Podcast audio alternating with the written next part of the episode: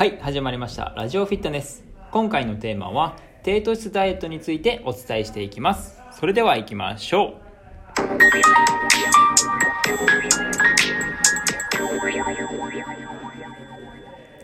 低糖質ダイエットとは、最近流行りのダイエットだと私は思っています。まあ、聞いたことがあるけど詳しく知らない方も多いかと思いますので今回はその低糖質ダイエットを簡単に説明しようかなと思います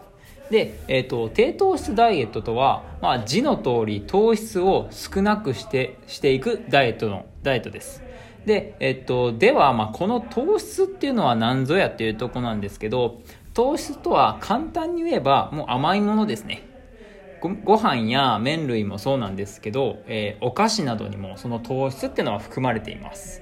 でこの甘いものたちを控えることができれば本当に単純に言えばこの低糖質ダイエットができちゃいますね。で、えーと、注意点なども、えーと、あるんですけど、まあ、これを話すとすごく長くなるのでまた別のテーマでお話ししていこうかなと思います。ただ本日は聞いていただいたのでしっかりと、まあ、簡単にですけども、えー、一つだけ注意してほしいことを一つだけお伝えしますね。でそれは、えっと、まず低糖質ダイエットをしている人の、まあ、お話とかをよく聞くんですけど今の食事どうですかと聞くと,、え、っと糖質も少なくできてるんですけども一緒に食物繊維も、えー、食物繊維も少なくなっている人が多いなと感じています。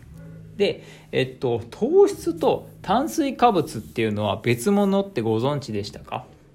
炭水化物っていうのは糖質と食物繊維が合わさったものです。ですのでこ、えーと、ご飯を少なくすると、まあ、炭水化物っていうのがなく少なくなるんですけど糖質も少なくなるんですけど食物繊維も少なくなってしまうということです。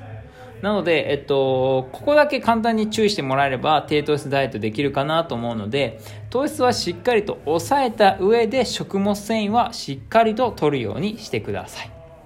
はい。まあ、今回のテーマをまとめると低糖質ダイエットとは、まあ、糖質甘いものを控えるようにするダイエットで食物繊維はしっかり取ろうというお話でした、